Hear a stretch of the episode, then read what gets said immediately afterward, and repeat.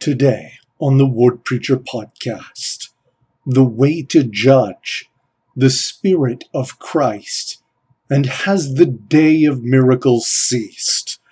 I'm Brett Jensen, and this is the Word Preacher Podcast.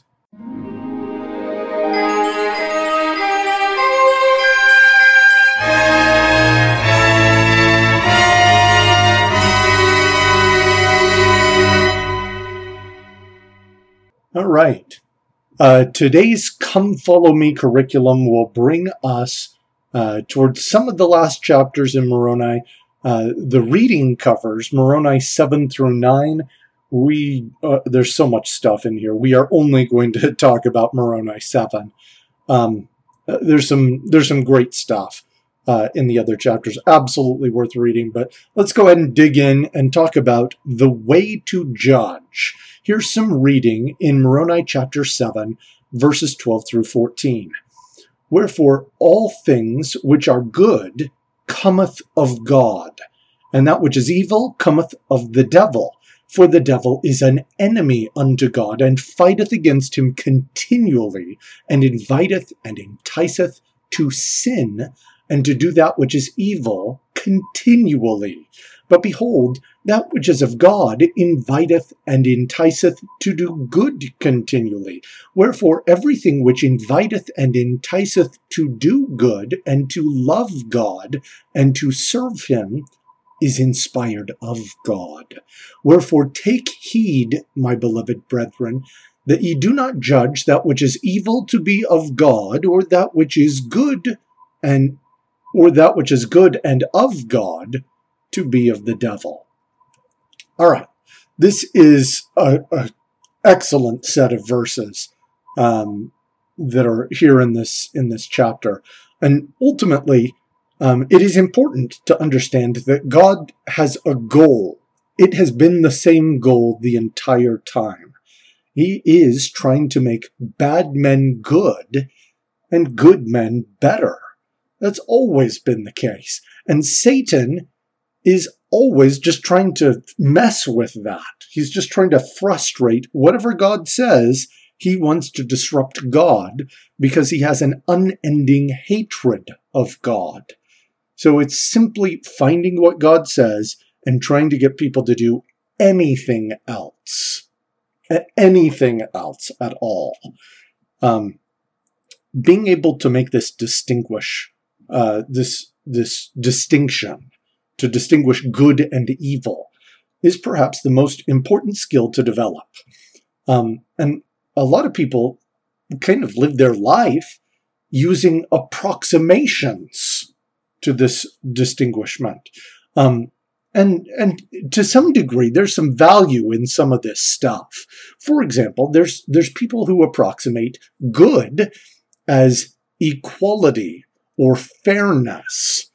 And there's definitely truth in this approximation. We are ultimately all children of God with the potential to go to the same place, to inherit his kingdom and receive all that he has. That is common among all children of men. Everyone equally has that right. And treating someone as if they do not have that ability is wrong. Treating someone as if they are not a child of God is wrong. Jesus taught this about having joy over penitent sinners in his parable of the lost sheep, and he also followed that immediately with a parable about a lost coin, and then the most famous, the parable of the um, of the prodigal son, who uh, who departed and then came back and it was right that they had joy that he came back because he had a, an, a, a right, even though his behavior was not the same. It was good that he had equal opportunity to make amends and to return.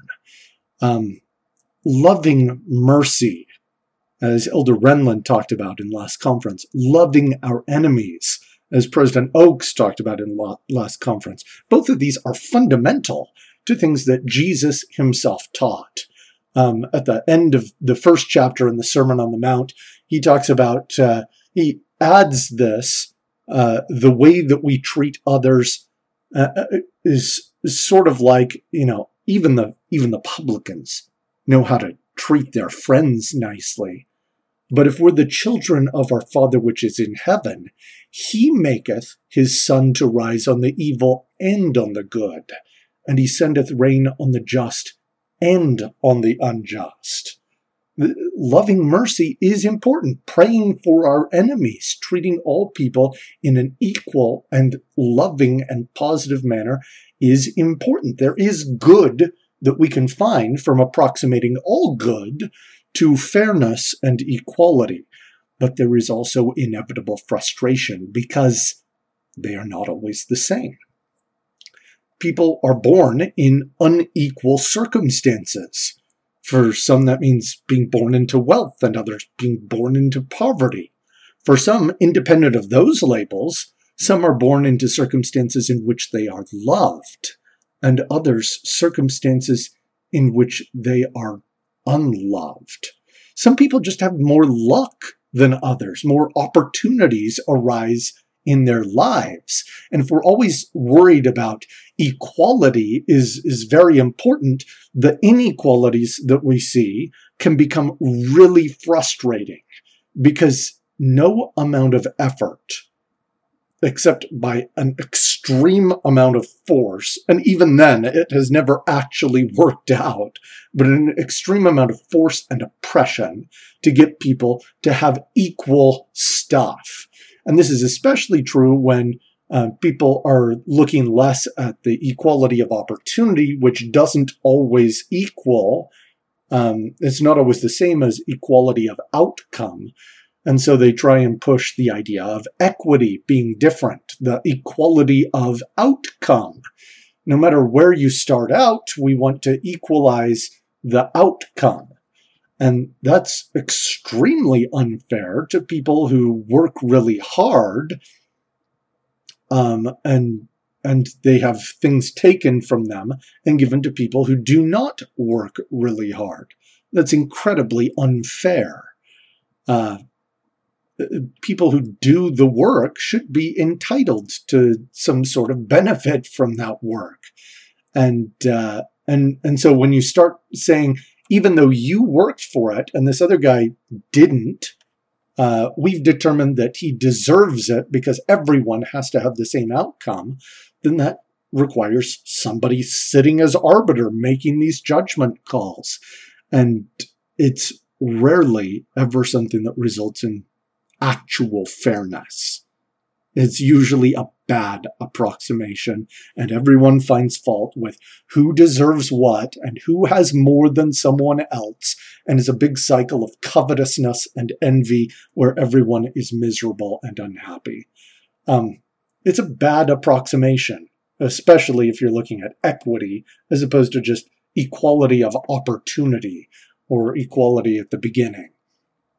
Um, there are other people on the other end of the spectrum who say, no, good is not necessarily equality. People can and maybe should be different, and that's okay. What is good is freedom. And there's some truth in this. Compulsion is certainly a fundamental element of the wrong that can be found in many of the crimes that almost everyone acknowledges as being wrong. Whether this is theft, whether it's adultery, that, you know, you're breaking a contract that the other person did not consent to, whether this is some form of rape or slavery or some other compulsory act. A lot of these are fun. We understand that that's fundamental to what makes certain acts criminal. And uh, freedom really sets us apart from these these uh, criminal acts.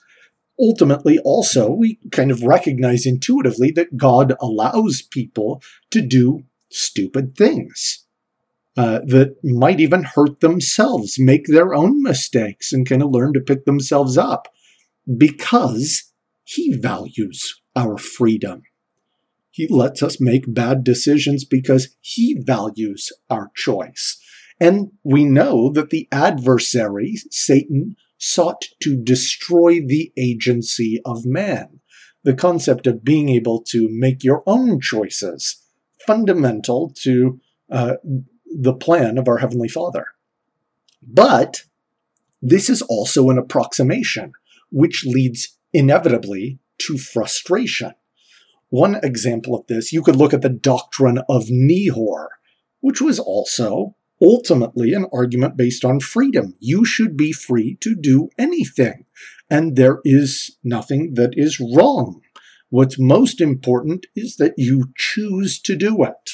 And anyone who tries to tell you that something is bad or that you shouldn't do it is controlling you. Therefore, they are bad. Um, and Nehor believed that so strongly that he murdered a man named Gideon in the Book of Mormon um, because of his strong belief in this idea of freedom.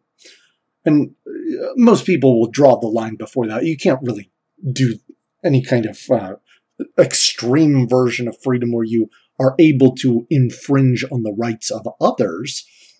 Um, but this also doesn't quite explain why, in many cases throughout the scriptures, government is seen as good, or wars, which are conflicts between governments for political purposes, can be justified. Consider the war chapters in the Book of Mormon righteous chief judges, or even before that, kings, brought goodness to their people by compelling certain things by law. Whether this was preventing persecution, whether this was ensuring that, that people were taught the right things, that they assembled and listened to the right teachings, uh, this, this had a positive effect in some cases. Consider also the people of Ammon expelling Korihor, mostly against his will. Um, but they were lauded as being wise, even though they kind of infringed on his freedom. They bound him up and kicked him out. Um, they, they infringed a little bit on his freedoms. So, what is the freedom loving approach to deal with people who trample on the freedom of others?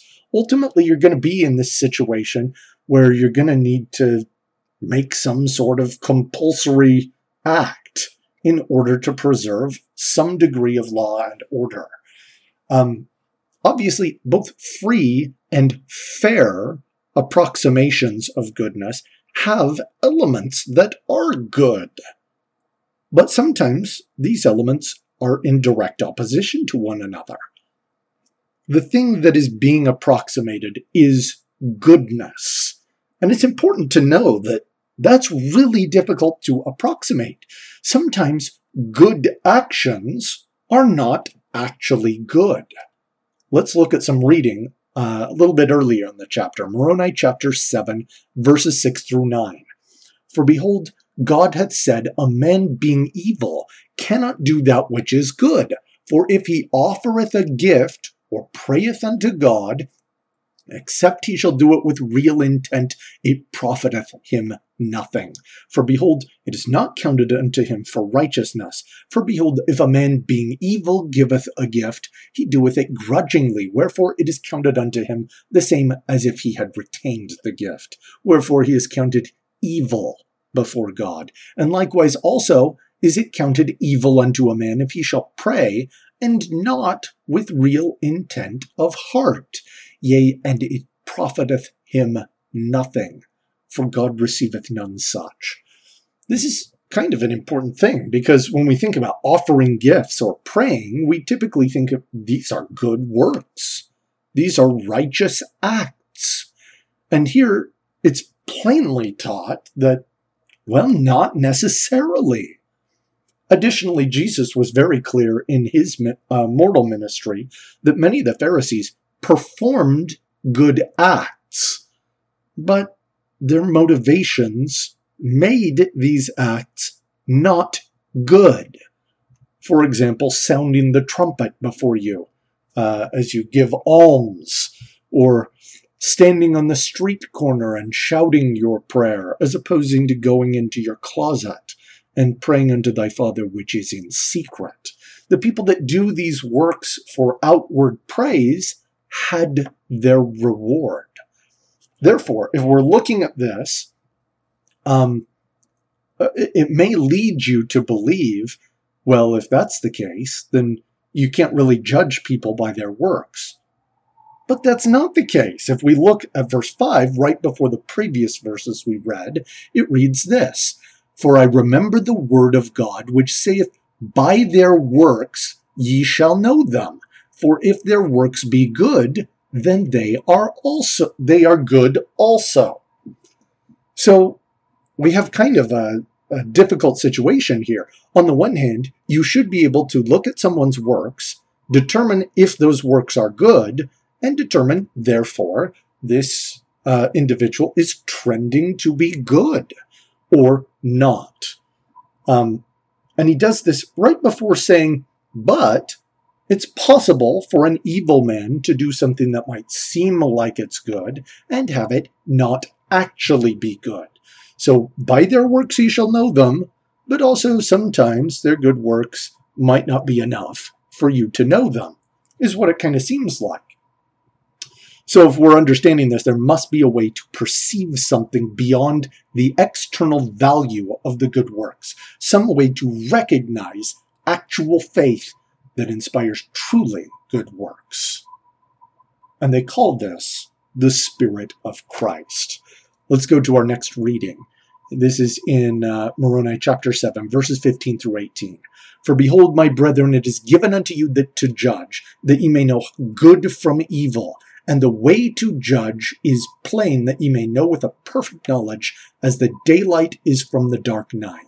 For behold, the Spirit of Christ is given to every man, that he may know good from evil. Wherefore I show unto you the way to judge. For everything which inviteth to do good, and to persuade to believe in Christ, is sent forth by the power and gift of Christ. Wherefore ye may know with a perfect knowledge it is of God. But whatsoever thing persuadeth men to do evil, and believe not in Christ, and deny him, and serve not God, then ye may know with a perfect knowledge it is of the devil. For after this manner doth the devil work. For he persuadeth no man to do good, no, not one. Neither do his angels, neither do they who subject themselves unto him.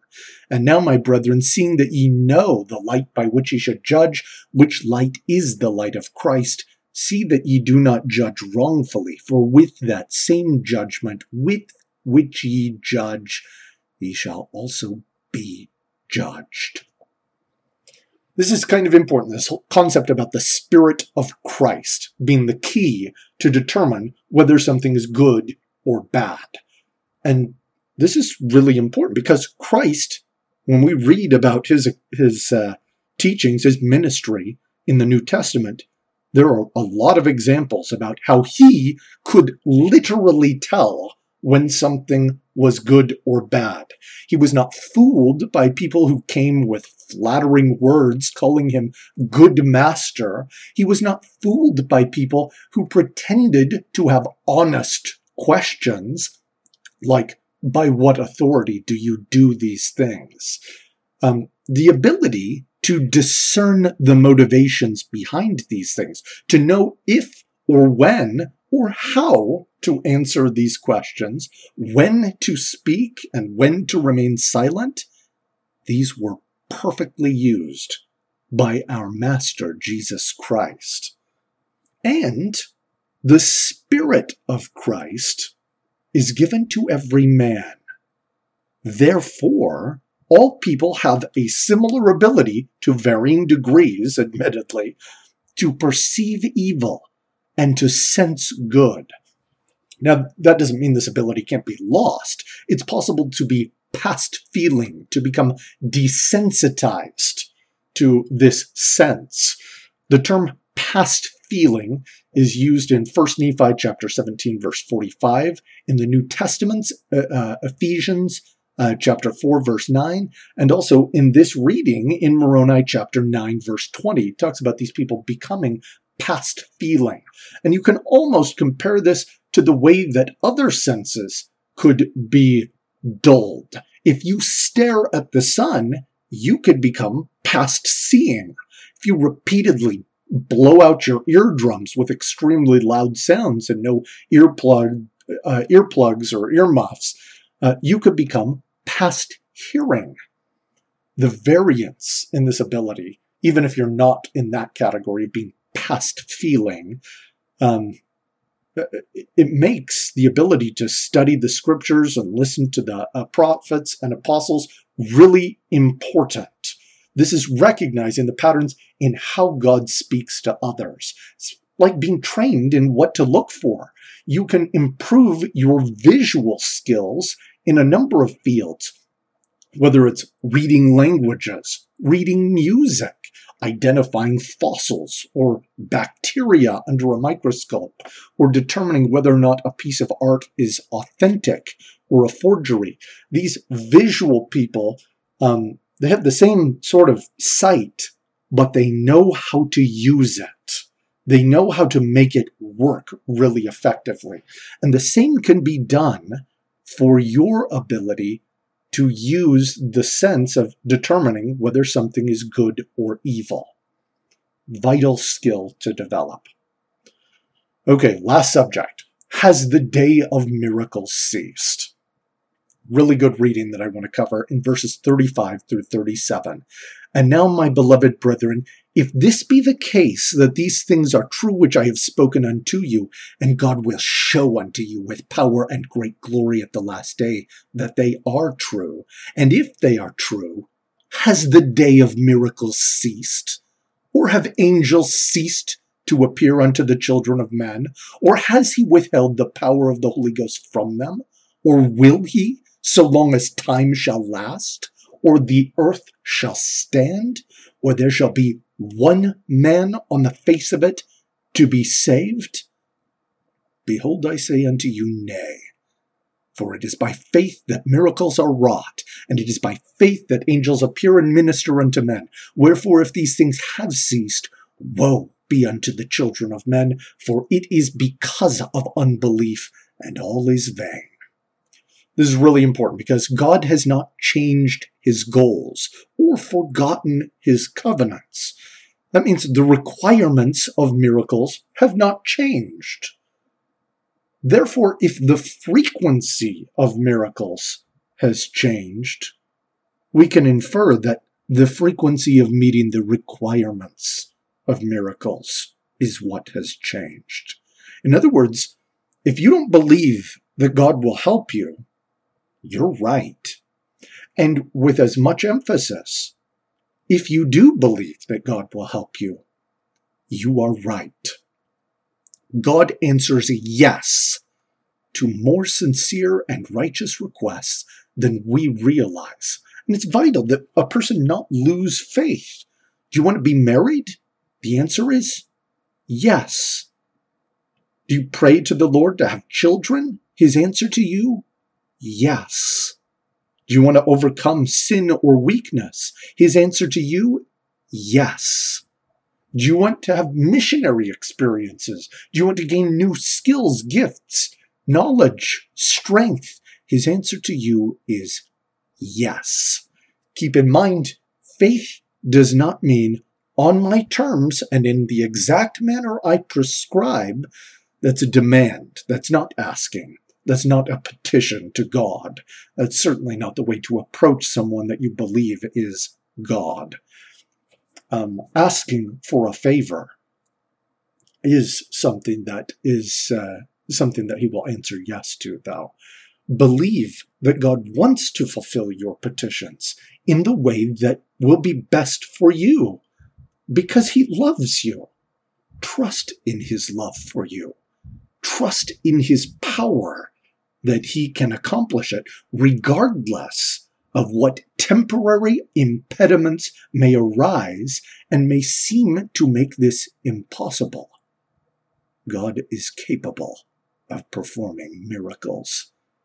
Finally, in conclusion, I will say the day of miracles has not ceased, and those with eyes to see will recognize many miracles the ability to open our eyes to good and evil, to develop the Spirit of Christ within us, is possible for any child of God.